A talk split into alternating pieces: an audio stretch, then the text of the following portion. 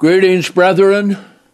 Welcome to day four of the Feast of Tabernacles 2022. And what and where is the shortest, most succinct statement of God and Christ about his plan. And the millennium, as we know, is a big part of it. But it's good that we're going through the history and seeing how the people of Israel did not really submit to God. So, this is why Christ came. Now, we'll get to that a little later. But let's read the first person words of Jesus about the whole purpose of God's plan. Because it's summarized right here in John 17. Now, this is quite a prayer, and this is the Lord's Prayer. The prayer in Matthew 6 is not the Lord's Prayer. That's an outline of how we are to pray to God. Here is the Lord's Prayer, his prayer, just before he was arrested and taken off at midnight to begin the ordeal leading to the crucifixion. Now, when you read these words, it is amazing how John wrote these down. Christ had to give them to him at a later time. Now, he was with Christ with Peter and James as well when he prayed in the Garden of Gethsemane. And this is his prayer. But I don't think that John was close enough to really hear the whole prayer. So God gave it to him. So it would be in his gospel, so we would have it, and to give us inspiration and hope See? And let's understand why our calling is so good, so great, so marvelous. See?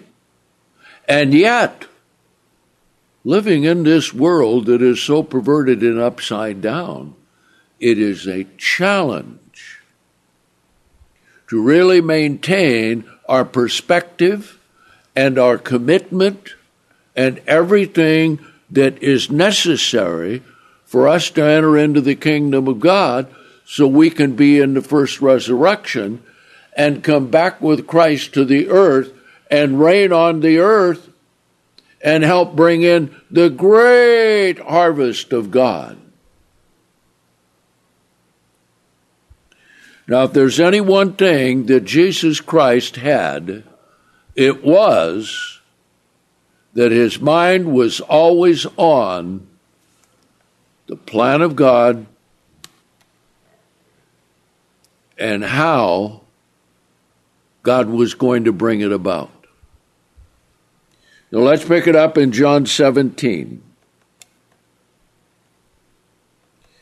Verse 13. Jesus said, And I'm coming to you, and these things I'm speaking while yet in the world, so that they may have my joy fulfilled in them. When is the joy going to come? At the resurrection. Remember Matthew 25? Those who used the talents and gained, what did Jesus said?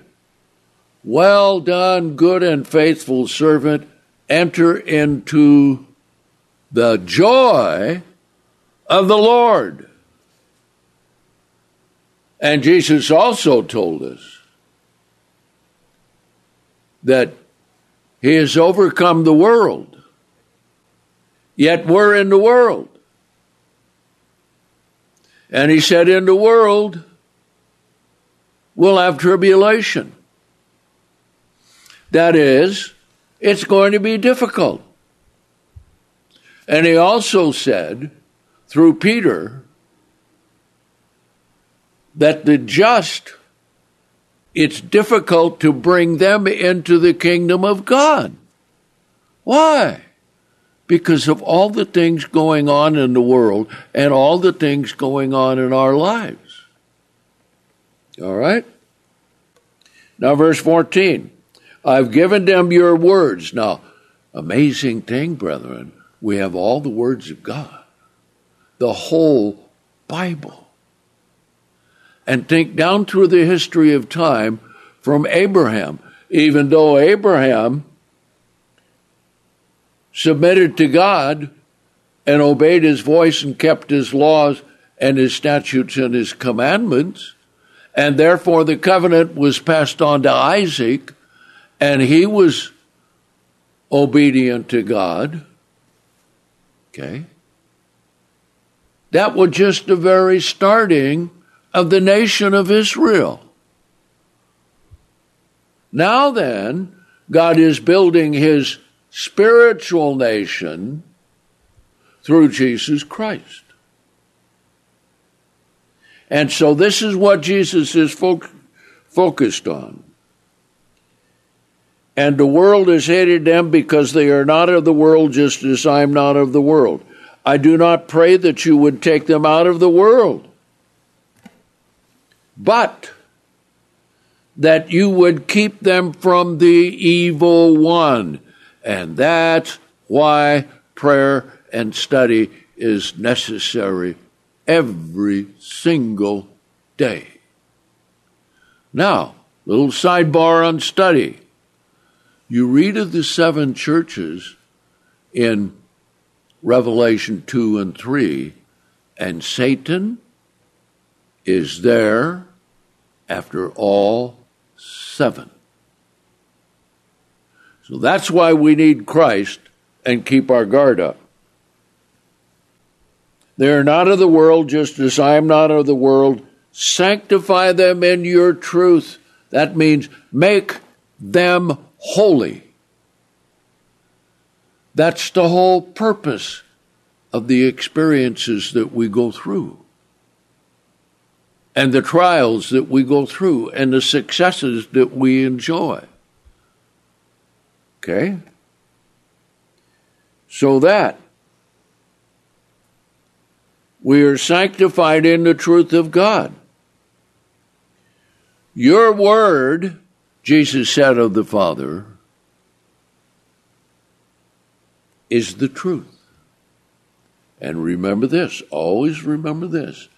Every word that Jesus spoke was what the Father wanted him to speak. Verse 18 Even as you did send me into the world, I've also sent them into the world. And so here we are, over 1900 years later. And for their sakes I sanctify myself, so that they all may be sanctified in your truth. Every single one of us, from the time of Christ down to his return and the time of the resurrection. See? Now, you can't be made holy if you don't study the Word of God.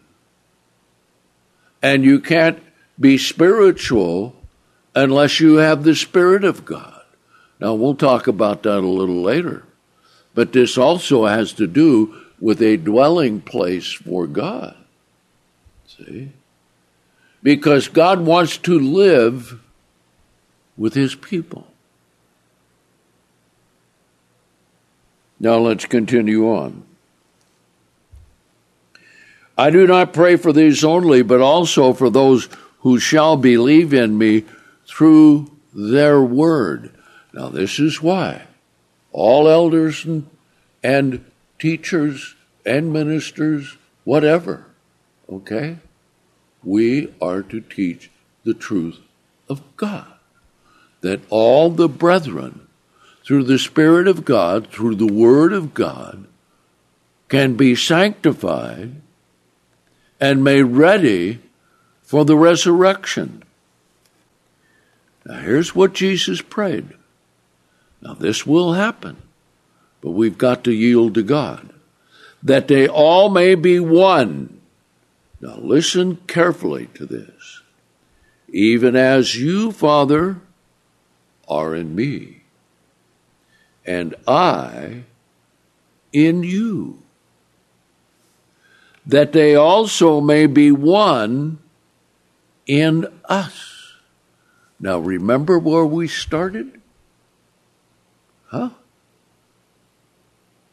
Yes, the family in heaven and in earth. Right? And that the world may believe that you did send me. Now, the only voice that's going to be out there really preaching it the way it should be, and it should be from the churches of God, because we ought to have the Spirit of God and truth to be explained to the world what is happening. Now, right now, the world is in the grips of Satan, the devil, and it's much harder for everything for us to do what we need to do, but we need to remain faithful. Okay? Now, notice this. Verse 22 I've given the, them the glory that you gave to me. That is, receiving the Holy Spirit. And that's what's important. Having the Spirit of God, sanctified by the Word of God, made holy through the truth, and prepared for the resurrection, so that we can rule and reign with Christ. And that's what the whole Feast of Tabernacles is about. How is God going to do this? All right, we'll get into that in a little bit here. In order that they may be one in the same way that we are one. In love and truth, in joy, in happiness, in understanding, and every great desire and good desire of life in this life will be magnified when we're resurrected to such a degree that it will be, as Jesus said, enter into the joy of the Lord. Okay. Now notice everything circles around this. Everything in the Bible. Right here. Verse 23. I and them. Paul wrote, If you have not the Spirit of Christ, you are none of his. And you and me. And we have to have the Spirit of the Father. Okay? That they may be perfected. Now, perfection we know is a process. Into one. That the world may know that you did send me, and that you have loved them as you have loved me. Now that's quite a statement, isn't it? Huh? How has God loved us? Well, Christ volunteered to come and lay down his life in the sacrifice that he gave so that we might live. Now think about that. Okay? Now, Let's look at a warning for us in 1 Corinthians, the 10th chapter. Okay? And then we will go back and survey some more of the Old Testament and see that with them it was always when there was never a, a judge that is righteous or a king that was righteous, all the children of Israel would go astray. See? Paul knew that we would go through all of these things, okay? So he says, 1 Corinthians 10, verse 1 Now I do not wish you to be ignorant, brethren, that our fathers were all under the cloud and all passed through the, the sea, and all were baptized unto Moses in the cloud and in the sea. They all ate the same spiritual meat, and they all drank the same spiritual drink, that is, the Word of God and the truth of God. For they drank from the spiritual rock that followed them, and that rock was Christ. But with many of them, God was not pleased. Now we've seen that. For their dead bodies were strewn in the wilderness, but now these things become examples for us. That's why we need to study them, see, and learn the example and see so that we might not lust after evil things as they also lusted. Neither be idolaters as some of them. For it is written, the people sat down to eat and to drink and rose up to play. As soon as it looked like God wasn't around, bang! In kicks Satan the devil and carnality, and look what happened and neither should we commit sexual immorality as some of them committed, and 23,000 were destroyed in one day. You would think they would have learned a lesson from that, huh? And neither should we tempt Christ, as some of them also tempted him and were killed by serpents. How do you tempt Christ? By doing pagan, satanic things in the name of God. Huh. Where does that leave the world? Well, you figure it. Yes, tempt him, and were killed by serpents. Neither should we complain against God, as some of them also complained and were killed by the destroyer. Now, all of these things happened to them as examples that's why we have the Old Testament. So we can learn from it, we can see the examples, we can see what righteousness is, we can know what the commandments of God are, and then in the New Testament, we can apply them spiritually. As examples, and were written for our admonition, on whom the ends of the earth are coming. So, this is why we're going through it during the Feast of Tabernacles. Okay? Therefore, let the one who thinks he stand take heed lest he fall. No temptation has come upon you except what is common to mankind, for God, who is faithful, will not permit you to be tempted beyond what you are able to bear, but with the temptation, he will make a way of escape so that you may be able to bear it. Okay? Now, that's why prayer and study is important. Okay? Let's come back now and let's see some things concerning what we just read. Okay? God wanted a dwelling place. Let's come back to Exodus 25. Okay? Exodus 25. Now, God brought them to Mount Sinai, and he knew what he was going to do at Mount Sinai and give his law. And so he spoke the Ten Commandments, and then beginning in Exodus 25, he began to give all the instruction to Moses on how to make the tabernacle and everything in it. And what he did, like he always does, he tells the purpose as to why he wanted it done. See?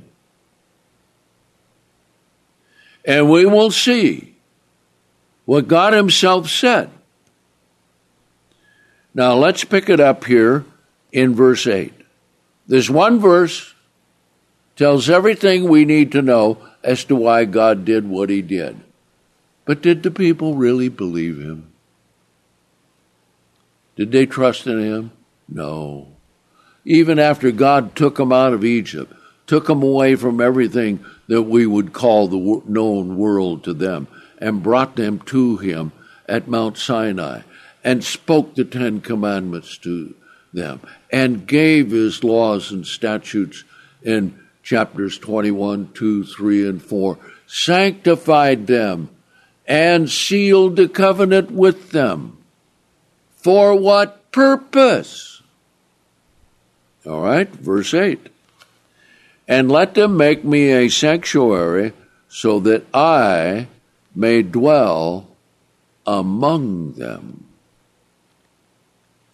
Now, today, we have it dwell in us, okay, among them. So the dwelling place was where the tabernacle was. And after all that was finished, everything completed, we come to the last chapter of the book of Exodus. So let's read it, okay? Okay. Moses got everything ready. He had it all set up. Everything all ready to go. Okay. And God showed all of Israel because they were all gathered around to see what is the tabernacle going to be like. Okay? Now, when it was all set up, it says here, verse 33 and 34, the last chapter, chapter 40, the book of Exodus. And he set up the court all around the tabernacle and the altar and set up the screen of the court gate, and Moses finished the work. Now, notice what happened. And we will see this happen again when the temple was made.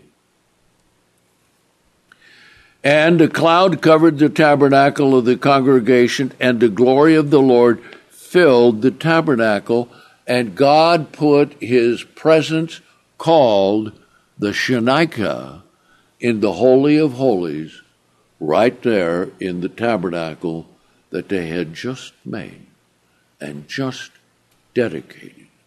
Okay? And all Israel saw it. What a wonderful thing. Now, for a while, they followed God. But after they started moving away from there, when things had all been taken care of, in bringing all the offerings and everything, as we find in the, the first eight chapters of the book of Leviticus, no, the first chapters of Numbers, Leviticus describes making it, okay? Then the first eight chapters are the dedication of it. And every tribe had their leader of the tribe come with a special offering, and that was given to the Levites. And the Levites would use those things for the offerings and for the incense and for everything for the operation of the tabernacle. Okay? So let's pick it up Numbers 9. And this is an important thing concerning the Passover. Because we know that the Passover is the important thing that we do in our relationship with God year by year. And also, it's the first thing to start off the sequence of the holy days. That is the Passover. Now, so it was with the children of Israel. They had the tabernacle set up, the Levites were all ready to go, everything was there. And so we find here in Numbers 9, verse 1. And the Lord spoke to Moses in the wilderness of Sinai in the first month of the second year after they had come out of the land of Egypt, saying, let the children of Israel keep the Passover at its appointed time. Now, that's the same phrase that is used in Leviticus 23 concerning the Sabbath, the Passover, and all the holy days, correct? Yes. Appointed by God on His calendar. Okay? And in the fourteenth day of this month, between the two evenings, you shall keep it in its appointed time. You shall keep it according to all the statutes and according to all the ceremonies of it. And Moses spoke to the children of Israel to keep the Passover. Okay? So they did. All right? Then, as you read in the book of Numbers and traveling, they rebelled against God ten times. Ten times. Right? So that's quite a thing. And when it came time for them to go into the promised land, and God was going to bring them in during the Feast of Tabernacles. Okay? Now we find in Numbers 14 that God told Moses to send scouts into the promised land to check it out. And they brought back evidence of how fantastic it was. And the grapes were so large that they had one bundle of grapes carried by two men on a pole on their shoulders hanging down. Now, ten of the, of the spies said, Oh, the people are tall and the cities are fenced, and we just don't know how we're going to do it. And Joshua and Caleb said, No, no, no, no, no, no, no. God will fight for us. But they refused to listen. So God said to them, You're not going to go in. You're going to be 40 years wandering in the wilderness until everyone over 20 is dead. Okay? Now, a lesson for all of us from this. You must do what God says. You must believe what God says. So they came into the land. They conquered beginning with Jericho and they finally had it all conquered, and Joshua set up the tabernacle at Shiloh. And after everything was settled and they were in their land, the people followed Joshua and the elders. But again, now this is why we have to understand that the generation that follows must be taught what they need to do so they won't fall into the same trap. Okay? So they weren't satisfied with it. So let's come to Judges, the second chapter. Okay? They didn't put out all of the people in their lands that they should have. Now then, let's also understand this shows the importance of the one who is teaching them. Now, Joshua was the first judge. Okay? Now, notice verse 7 of Judges 2. And the people served the Lord all the days of Joshua and all the days of the elders that outlived Joshua who had seen all the great works of the Lord that he did for Israel. And Joshua the son of Nun, the servant of the Lord, died, being a 110 years old. And they buried him in the border of his inheritance, and so forth. Now, verse 10 And also all that generation were gathered to their fathers.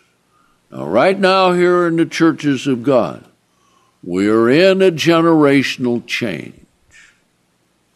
You have, on the one hand, a lot of us who have been in the church for decades, and we know the things of God, we know the laws of God. We have kept the Sabbath, we've kept the Passover, we have kept the holy days. Now along comes a new generation. Okay? Now, look what happened when Herbert Armstrong died. Same thing that happened here. The leaders and the people went after Baal, the sun god. Okay? Same thing.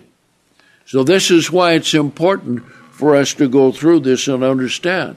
So, for the new generation that is coming, we have got to leave them all the truth.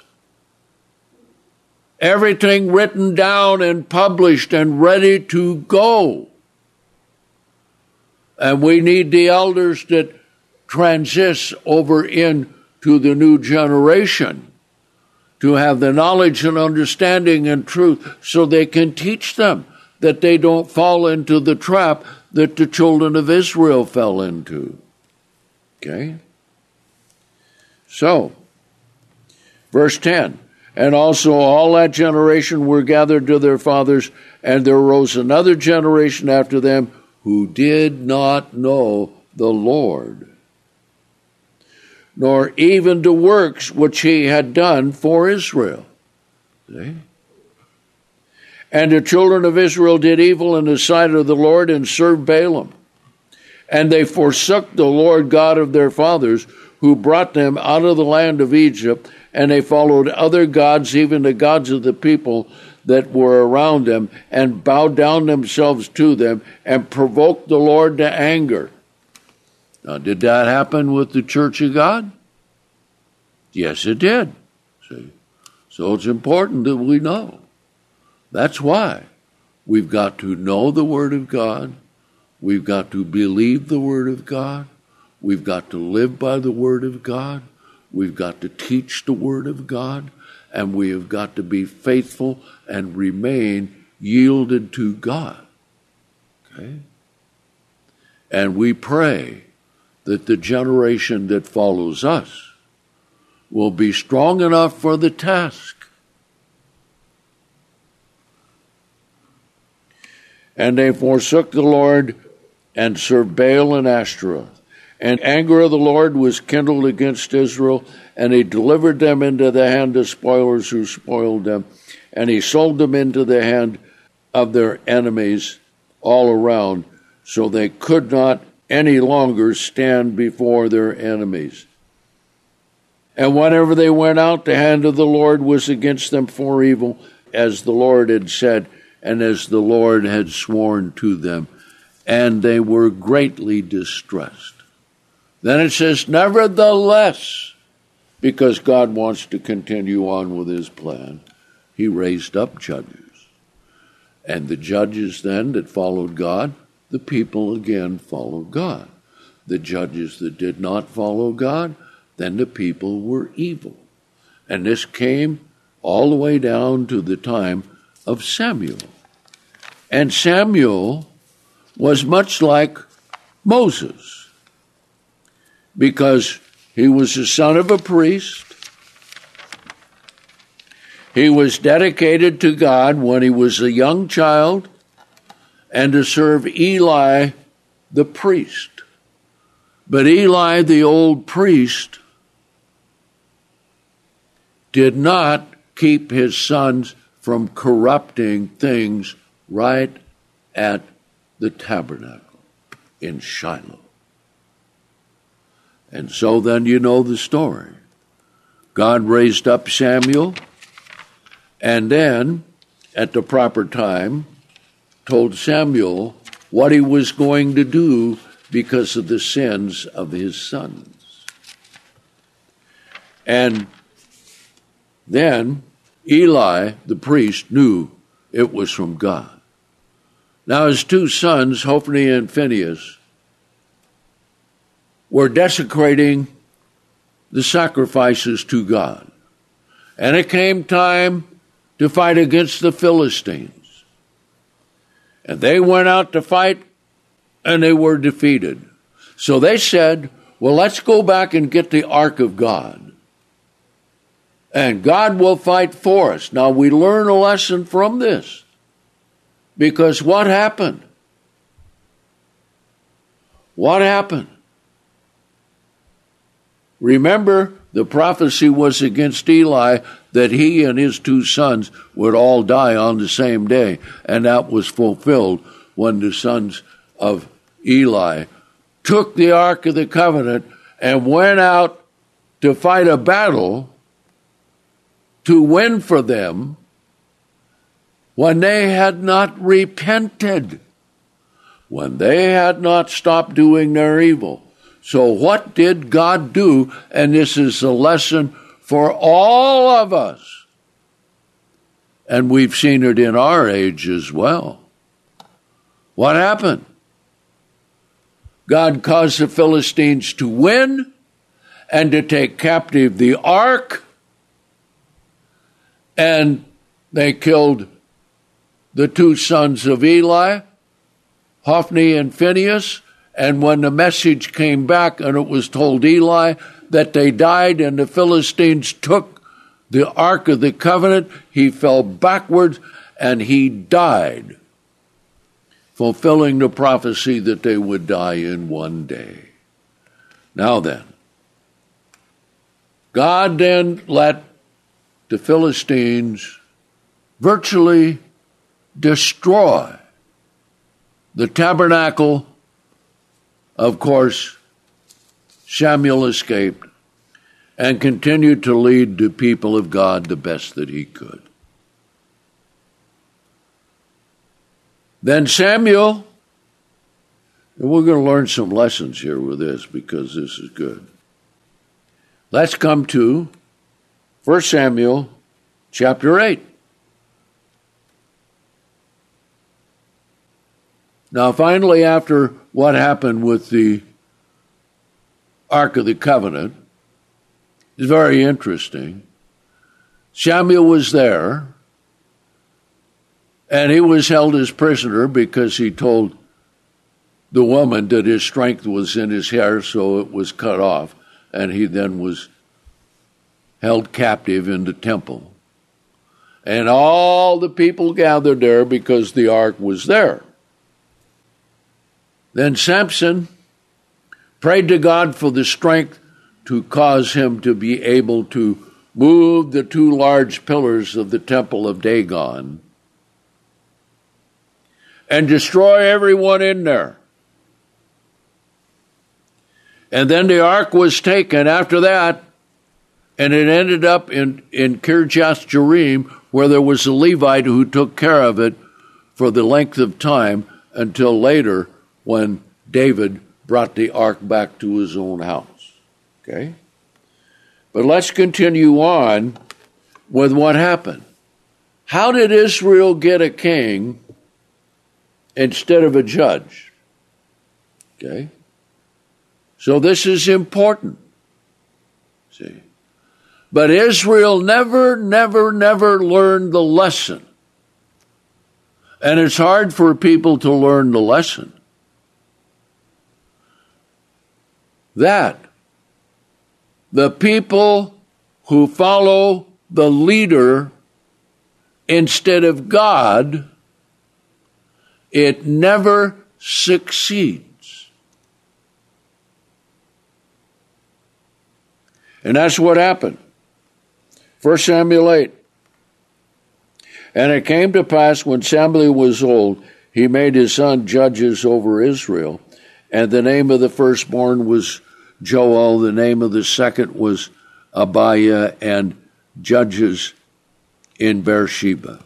Yet his sons, now, how often has this happened? See? The next generation. That's why all of us in the eldership are trepidatious about what's going to happen because when there is a change of generation, and there, were, there is a time that I will no longer be here, then what is going to happen?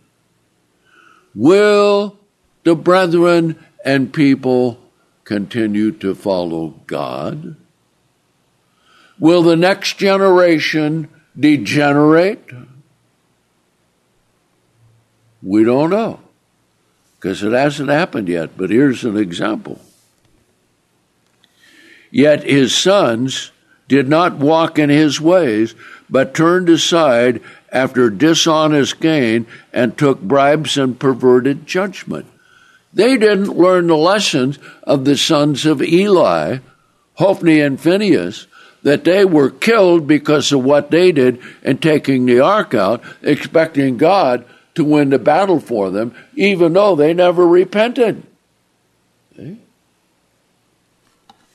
So all the elders of Israel gathered themselves together and came to Samuel at Ramah. And they said to him, Behold, you are old, and your sons do not walk in your ways. Now make us a king to judge us like all the nations. Now, what happens when you get the wrong leadership? Or a different kind of leadership? The same thing as long as the king followed God.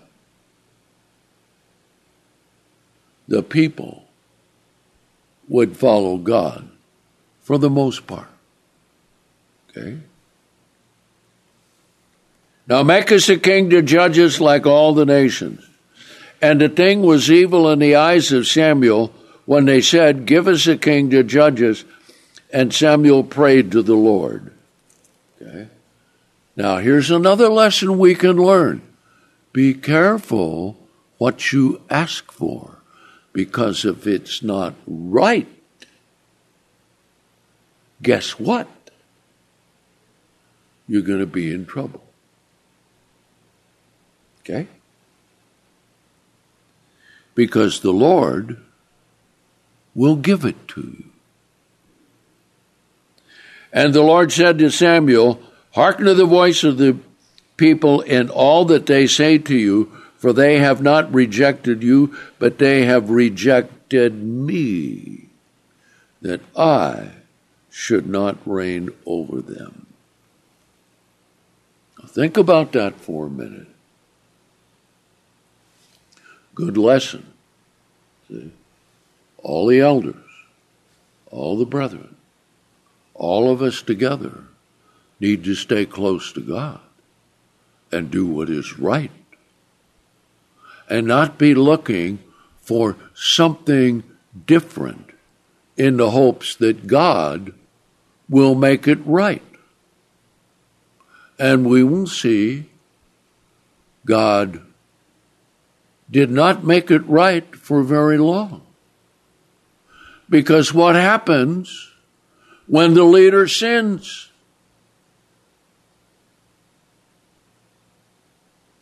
Well, look what happened in our days.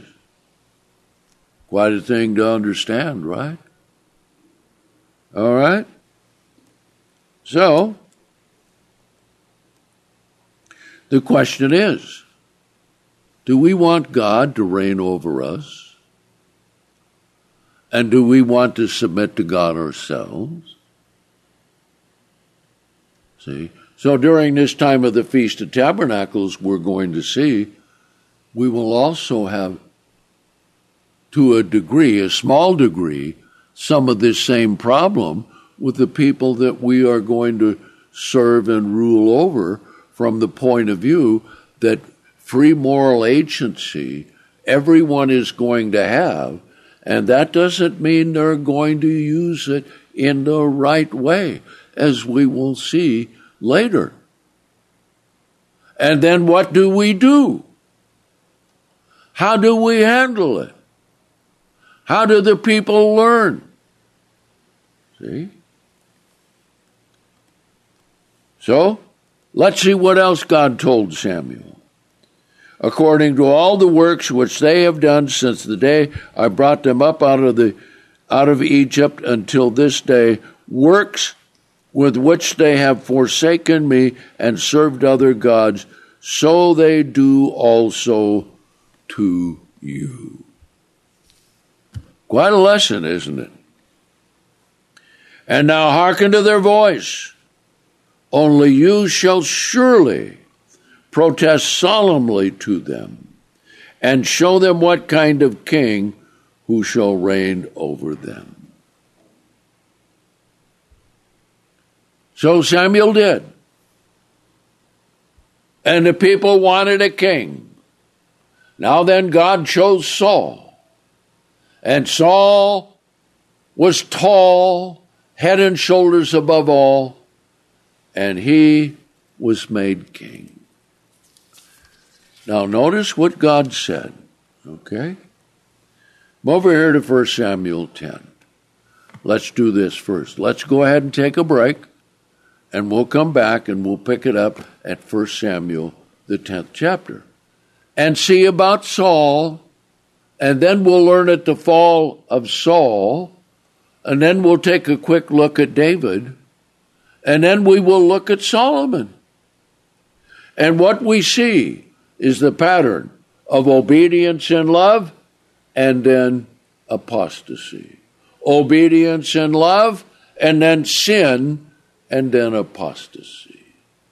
And even David himself, who was a man after God's own heart, sinned grievously with Bathsheba. So you see, and here's another lesson for all of us to learn today. You can never bring righteousness with sin. Or look at it the other way around. You can never make sin righteous. You must have to repent of sin and get rid of it. Okay, let's take a break and we'll be back.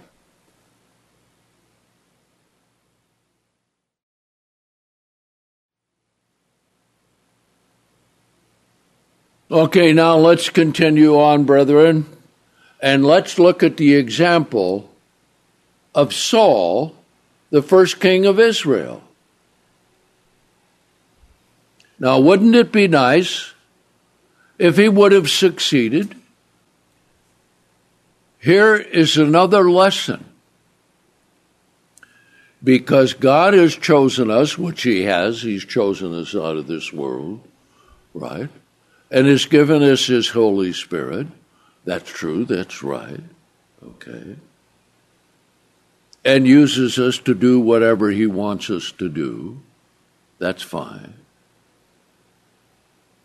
But we can never get complacent and start going against God, thinking we're doing the will of God. See? And we see that repeated over and over and over and over again. Let's, before we come to 1 Samuel 10 again, let's come to Deuteronomy 17. Let's see what probably Samuel added to the Word of God in Deuteronomy 17 concerning a king because God wanted it to be a system of judges. Okay? But this had to be put in there because there would be a succession of kings. Okay? Let's read it, verse 14 of Deuteronomy 17. Verse 14.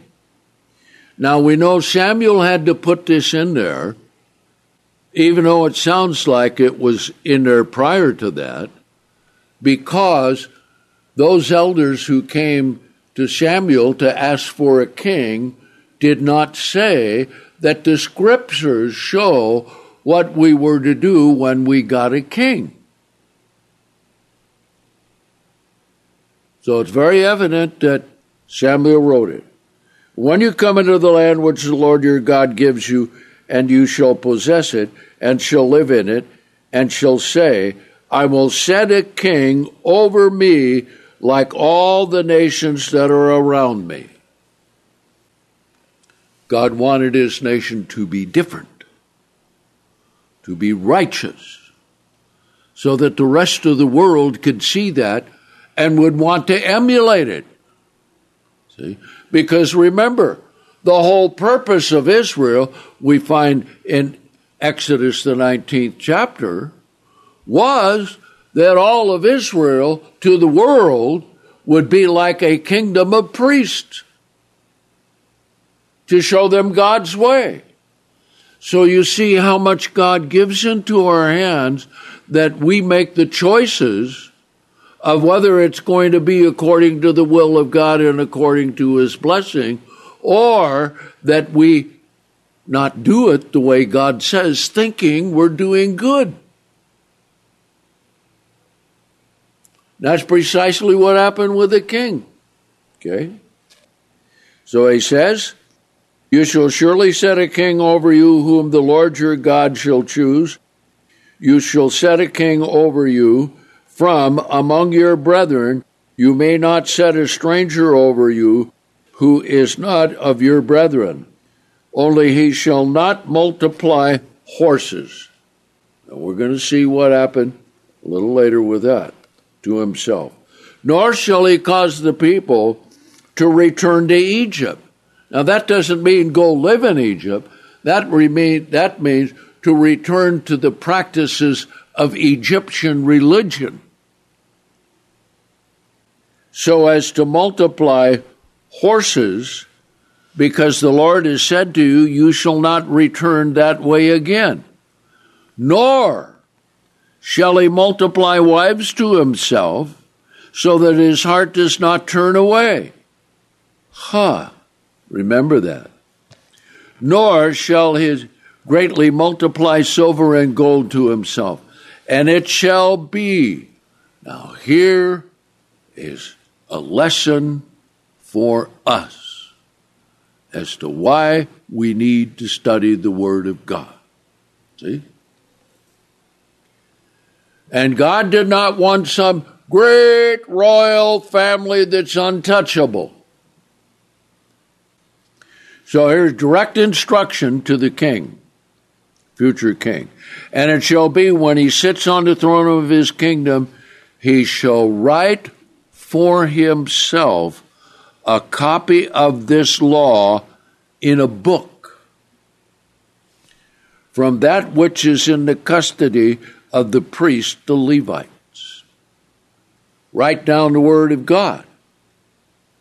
Now, question How many hundreds and maybe thousands of times have you heard prayer and study?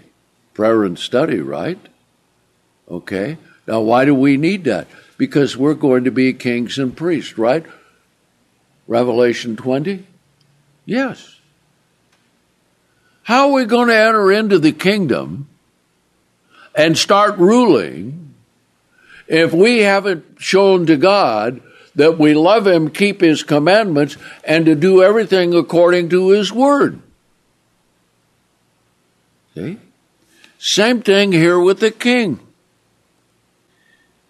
and it shall be with him, and he shall read it all the days of his life. For what reason? Why do we study and restudy, study and restudy, study and restudy? Why are we at this Feast of Tabernacles going through the sequence of everything that happened with Israel and their judges and their kings? Because we're going to be kings and priests, as we just noted, ruling under Christ. So we need to learn. Here's why so that he may learn. Now, remember where we started. John 6 45. And they shall all be taught of God or by God. How are we taught by God? Through His Word. Okay? As it was back then, and as it is today. may learn to fear the Lord his God to keep all the words of God, of this law, and these statutes to do them. That's why it's important. And here's another lesson indeed that follows in the next verse, which is what we need to keep in mind. This is why, if you don't have the information on is the government of God the ministry, or is the ministry the government of God? We have that booklet. Okay? Because here's what happened in the Church of God at Pasadena and every place else because they didn't do what the instructions were here and they didn't follow it. And so they ended up with a hierarchy where that, if anyone spoke against the ministers, that was evil. Well, what if you were seeing something that the minister was doing that wasn't right? And it needed to be corrected. Huh?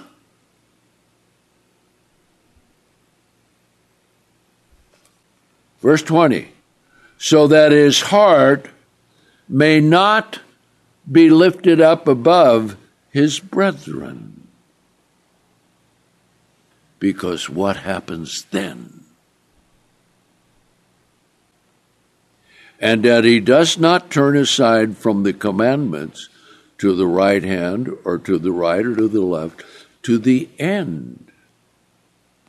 That he may prolong his days in his kingdom, he and his children in the midst of Israel. Quite a lesson, isn't it? Yes.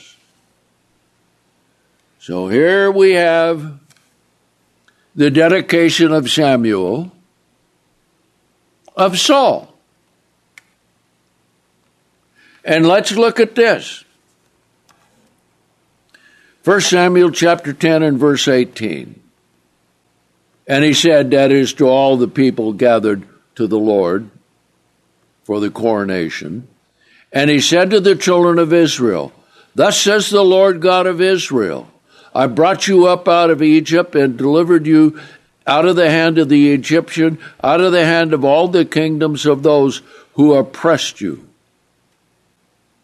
and you have this day rejected your God who himself saved you out of all your calamities and your tribulations. Now, there's another lesson for us, too, right? What happens if we don't have faith with God? Remember what we have said in our prayer Your will be done. What if it's God's will that we have a trial? And then we get angry because we think we ought to have a blessing. But maybe God wants you to have a trial before He will bless you. Because He wants to see what you're going to do in the trial. I'll read that sentence again. And you have this day rejected your God who brought you up out of the land, uh, out of all your calamities and tribulations. And you have said to him, but set a king over us, and now present yourselves before the Lord by your tribes and by your thousands. And when Samuel had caused all the tribes of Israel to come near, the tribe of Benjamin was taken. When he caused the tribe of Benjamin to come near by their families, uh, the family of Matri was taken, and Saul, the son of Kish, was taken and they looked for him, couldn't find him. Well, they finally found him because he was he was hiding someplace, and they brought him. Okay, and Samuel said to all the people, "Okay, here he is, in front of all the people, tallest man around, probably very good looking. Okay, here he is. Now Saul, we'll see." really had an opportunity to do well. But we'll see what happened. Okay. Do you see him whom the Lord has chosen? That there is none like him among all the people? And all the people shouted and said, Long live the king! Okay? Then Samuel told the people the matter of the kingdom and wrote it in a book and laid it up before the Lord. And Samuel sent all the people away, each to his own house. Okay? Now, let's come to 1 Samuel 15. Let's see the fall of Saul. And another good lesson for us, you see. Now, we also get a good lesson from God concerning how He's going to solve a problem that maybe we've lived through or maybe we have experienced. And sometimes God waits a long time before He brings it about because He also gives the enemy a chance to change their ways and not have God's judgment come upon them. Okay? Now you find that in Jeremiah 18, how God judges all nations, which means the king. You can see what happened in the book of Daniel with King Nebuchadnezzar. Okay? All right. 1 Samuel 15. Now, this is quite a thing. And Samuel said to Saul, The Lord has sent me to anoint you to be king over his people Israel. Now listen to the voice of the words of the Lord. Okay? Listen carefully and do them rightly. Okay? Thus says the Lord of hosts I will punish Amalek for that which he did to the children of Israel, how he set against them in the way when they came up out of the land of Egypt. Woo! About 400 years. Okay? Go now and smite Amalek and completely destroy all that they have and do not spare them. Kill both man and woman, infant and suckling, ox and sheep, and camel and donkey. Everything. Okay? So Samuel gathered the people together and numbered them at Telaim, 200,000 footmen and 10,000 men of Judah. And Samuel came to a city of Amalek and lie in wait in the valley. Okay? Canaanites came and he said, Go, this is not your battle, get away. Now let's see what Saul did. Thinking he was doing the will of God, but he modified it with his own thoughts. Now that's an interesting thing, too, isn't it? Huh? Okay. Verse 7. And Samuel struck the Amalekites from Havilah as you come to Shur, which is over across from Egypt.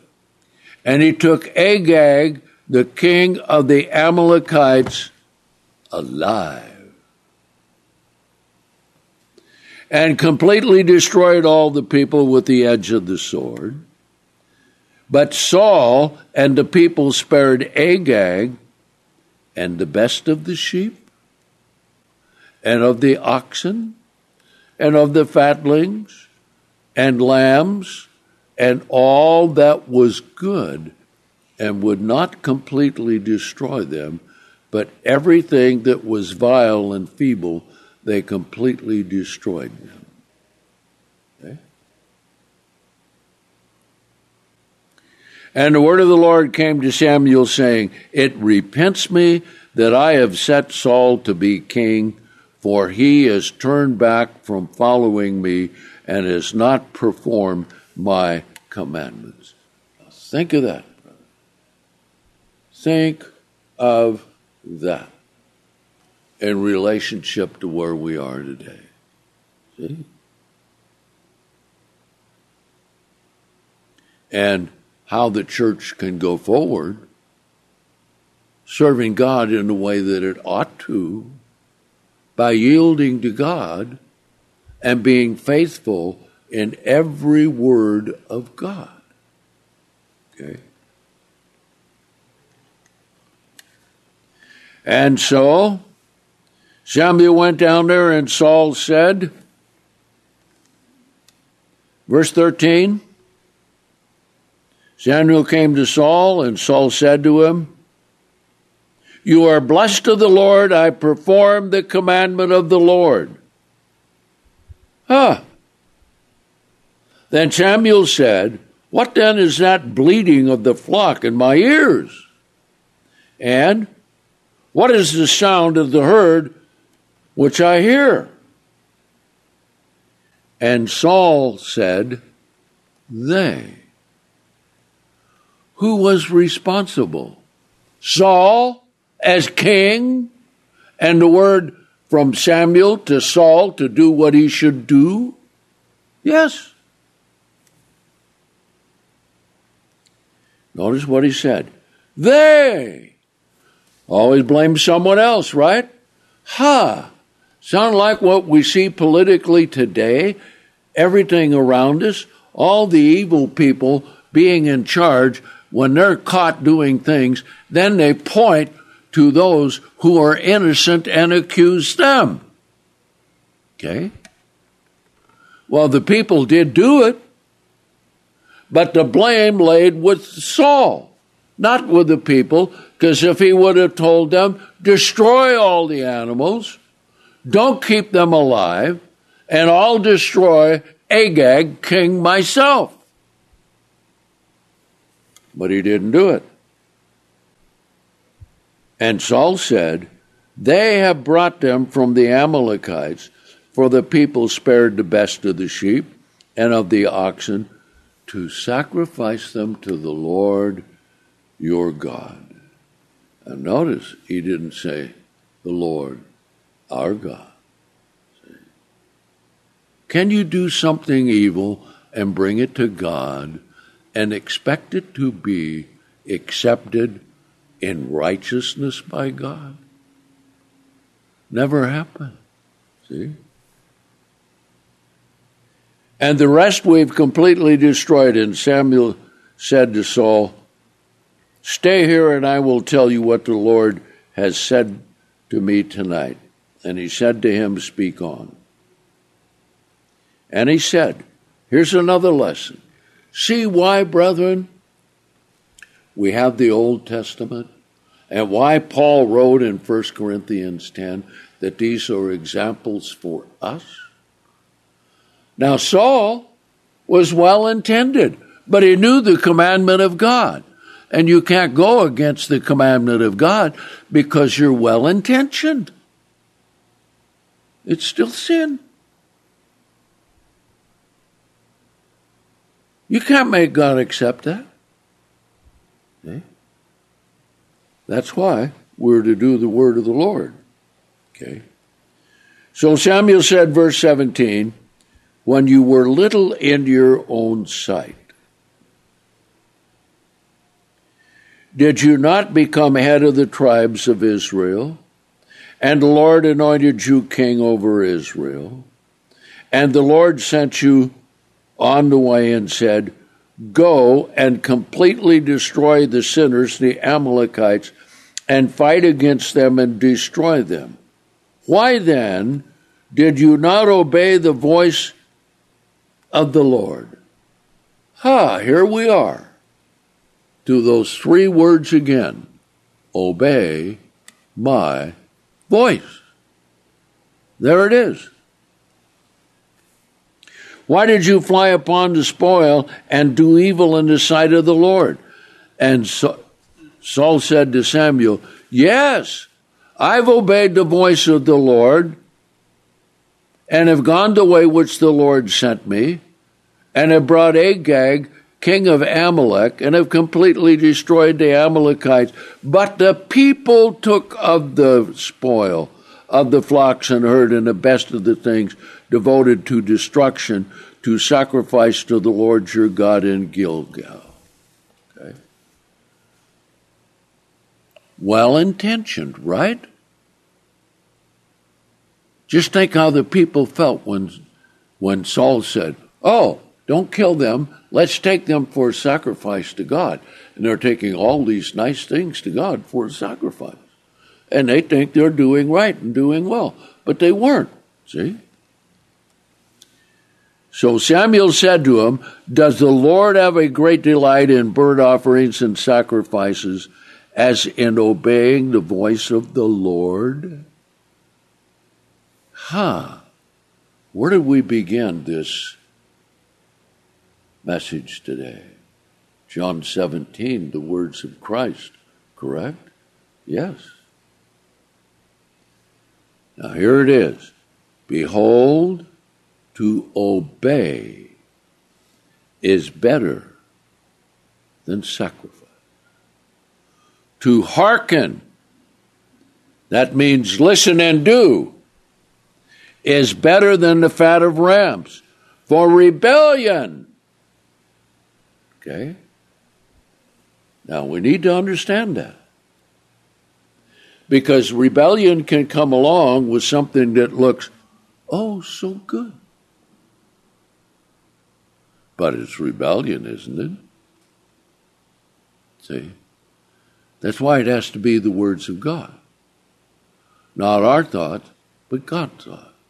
Not our way, but God's way. Notice what he says. For rebellion is as the sin of witchcraft, and stubbornness is as iniquity and idolatry. Now, notice what Samuel said to Saul. Because you have rejected the word of the Lord, he has also rejected you from being king. Now, it did not happen instantly. So, another lesson to learn. If the correction of God does not come instantly, don't think everything is well because it's coming later in God's time. And probably in a way that we wouldn't expect. Okay? Now, notice, because you have rejected the word of the Lord, he has also rejected you from being king. Apply that to us entering into the kingdom of God. See? Great lessons. Okay? And Saul said to Samuel, I have sinned, for I have disobeyed the commandment of the Lord and your word, because I feared the people and obeyed their voice. Now please pardon my sin and turn again with me so that I may worship the Lord. And Samuel said to Saul, I will not return with you, for you have rejected the word of God, and the Lord has rejected you from being king over Israel. Okay? And Samuel turned around to go. Uh, Saul laid his hand on the skirt of his robe and tore it. And Samuel said, The Lord has torn the kingdom of Israel from you this day and given to a neighbor of yours that is better than you. Okay? Amazing, isn't that something? Okay? So what happened? God chose David. Now you can read of that 1 Samuel 16. Okay? And then David became an assistant to Saul. And then there was hatred of Saul toward David because he could see that David was the one who was going to take his throne. And so there was battle between Saul and David over a prolonged period of time. You can read all of that. Okay? So then, Saul dies in battle, and his son dies in battle, and David becomes king. Didn't happen all at once. It was over Jerusalem first. And then the leaders of the ten tribes came to Jerusalem and talked to David. Okay. And then they said, well, 2 Samuel 5, let's read it, verse 1. And all the tribes of Israel came to David in Hebron and spoke, saying, Behold, we are your bone and your flesh. Also, in time past, when Saul was king over us, you were he who led Israel out and brought them in. And the Lord said to you, You shall feed my people Israel, and you shall be a shepherd over Israel. And all the elders came to the king in Hebron, and King David made a covenant with them in Hebron before the Lord, and they anointed David king over Israel, all 12 tribes. Okay? There we have all of that. David fought good wars, a lot of good battles. David was faithful, served God. And then we find 2 Samuel 7. Here's where we have the account where David was thinking about building a house or a temple for God. Let's pick it up, verse 1, 2 Samuel 7.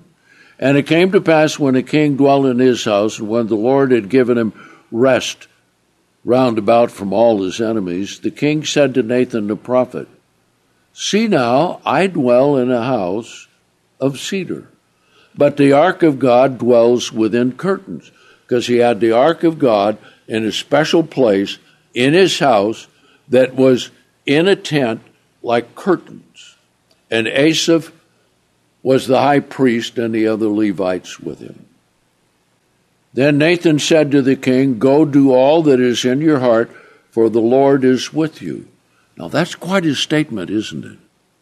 See? Now think about that for a minute.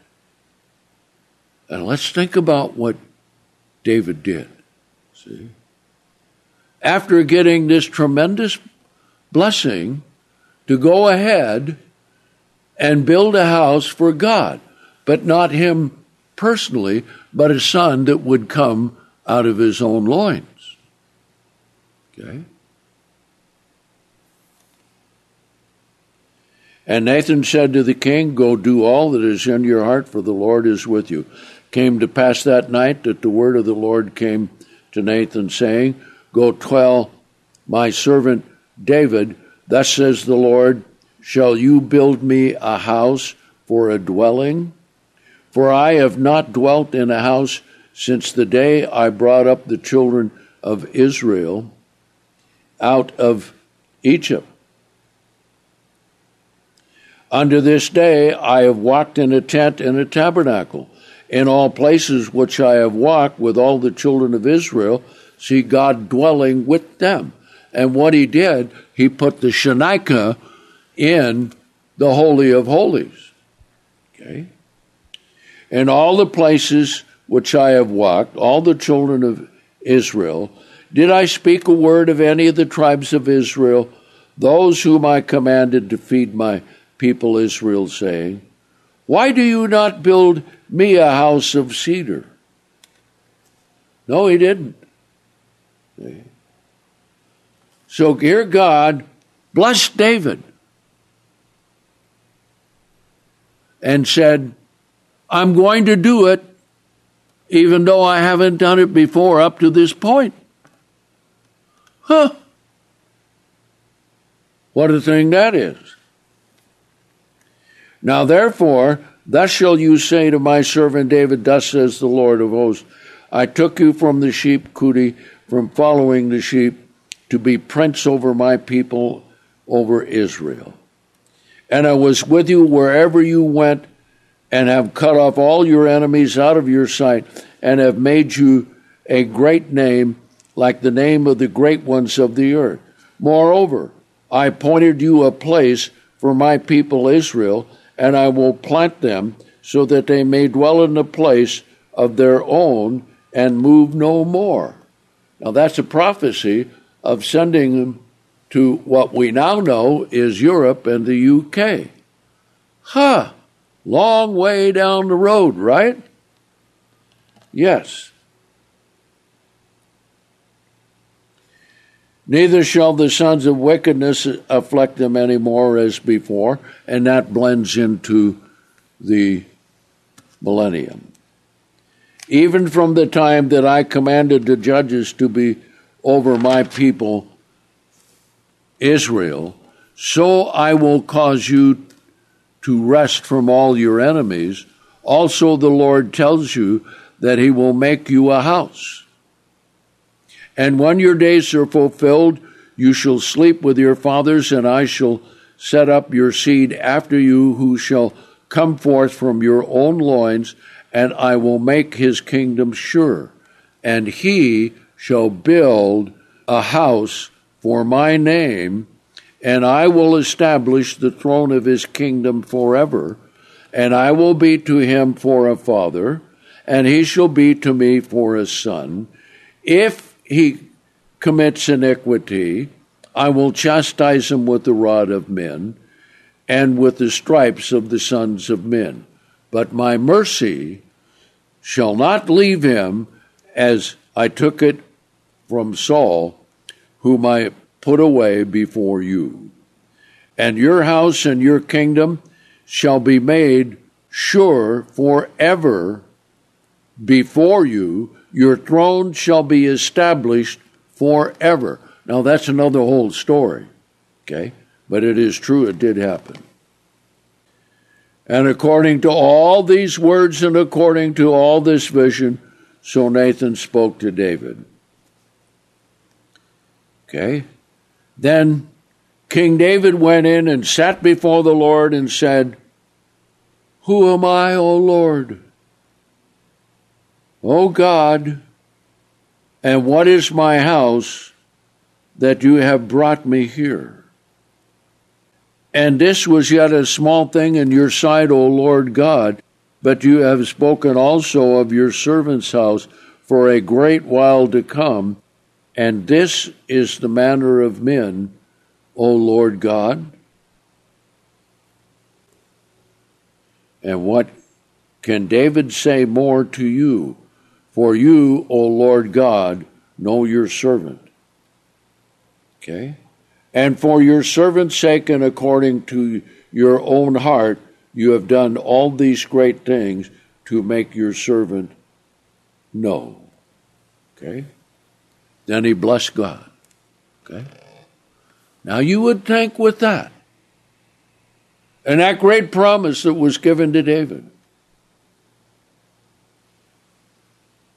that he would make sure that he followed God that he was righteous, that, and as God said, he would get rid of all of the enemies and so forth. But what did he do after this? The affair with Bathsheba and the killing of her husband, Uriah the Hittite, in the battle against the enemy. Now, quite a thing. Well, punishment of that was that his own household would be against him the rest of his life. And so there was rebellion among his own sons as to who would take over the throne. Okay? And that was a terrible time for David. And he was castigated by everybody in the kingdom because they knew that he had sinned against God in this adulterous affair with Bathsheba.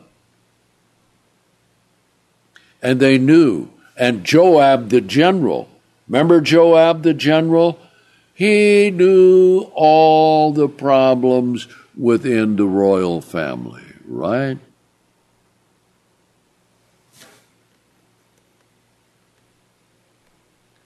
But even in spite of this, God kept his word. And he did let his son, Solomon, become king and build the temple. So we'll end it here for today and pick it up there tomorrow because there are more lessons for us to learn. See? What's going to happen in the millennium when everything is peaceful and fine and everything is grand and glorious for 500 years? What are the people going to do? How are we going to respond? How are we going to rule and judge? So, all of those are questions we need to answer and look for in the Word of God. But the whole sum of all of this is in order for us to be in the kingdom of God, and in order for us to build the kingdom during the millennium, see, the kingdom of God under Christ, we've got to learn the lessons of love and truth and humility and serving of God and living by every word of God. See? Now just look how much the Protestants miss by saying you don't have to follow anything in the Old Testament. Look at how this helps us in preparing for the coming kingdom of God. That we are going to overcome human nature the way that God wants us to. So when we are resurrected and changed from flesh to spirit, that will be a grand and glorious, glorious thing. So we'll end it here and see you tomorrow.